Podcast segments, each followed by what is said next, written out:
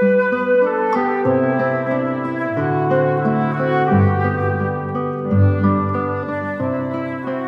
kekasih Tuhan, di mana pun Anda berada, kita berjumpa lagi dalam Kencan dengan Tuhan, edisi hari Rabu 16 September 2020. Dalam kencan kita kali ini, kita akan merenungkan ayat dari surat kepada orang Ibrani bab 12 ayat 15.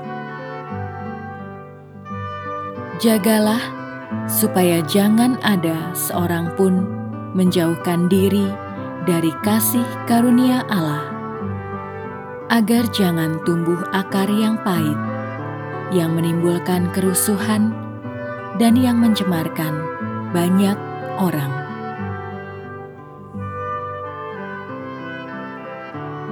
Suatu ketika, ada seorang ibu yang minta supaya anaknya yang masih duduk di bangku sekolah dasar kelas 3 untuk didoakan.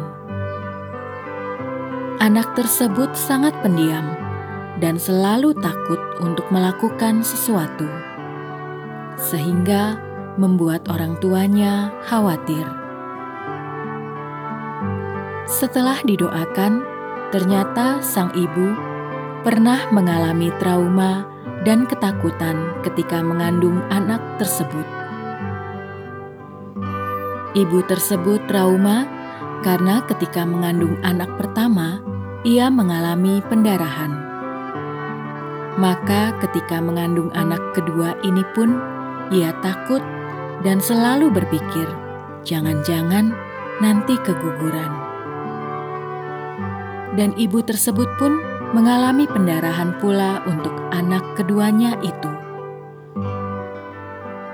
Rupanya, sang bayi dalam kandungannya merekam semua perasaan trauma dan ketakutan ibu tersebut sehingga ketika anaknya masuk usia sekolah, anaknya tersebut menjadi pribadi yang pendiam dan selalu ketakutan. Lain hal lagi dengan seorang ibu yang lain. Ia punya anak yang sungguh nakal dan melawan ibunya. Terkadang kata-kata kasar keluar dari mulut si anak yang masih kecil.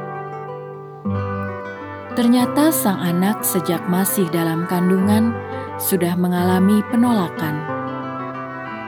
Ibunya pernah beberapa kali hendak menggugurkan anak tersebut. Sejak awal mula, Allah menciptakan manusia menurut gambar dan rupanya manusia begitu berharga di mata Allah. Akan tetapi, dalam perjalanan hidupnya, manusia mulai saling menyakiti satu dengan yang lain. Bahkan, banyak bayi-bayi yang sejak dalam kandungan ibunya sudah merasakan suasana yang tidak membuatnya nyaman, sehingga rahim ibu yang seharusnya memberi kedamaian dan ketenangan bagi seorang bayi, justru menjadi tempat yang bergejolak dengan ketakutan, kesedihan, kemarahan, dan kekecewaan. Begitu banyak anak yang terlahir ke dunia dengan luka di hatinya. Luka itu terus berlanjut dalam pergaulan di keluarga dan masyarakat. Hari ini kita diingatkan bahwa manusia, siapa pun dia, mereka adalah biji mata Tuhan yang berharga dan harus dijaga. Tuhan memilih Anda dan saya untuk menjadi pemulih bagi orang-orang di sekitar kita yang mengalami luka hati. Mungkin orang-orang yang terluka itu adalah anak, orang tua, suami, istri, teman, guru, murid, kekasih, atau bahkan orang-orang yang kita benci saat ini. Tugas ini mulia.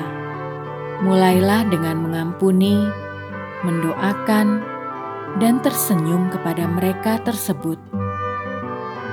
Kehadiran Anda dan saya akan menambah indahnya senyum Tuhan di hari ini.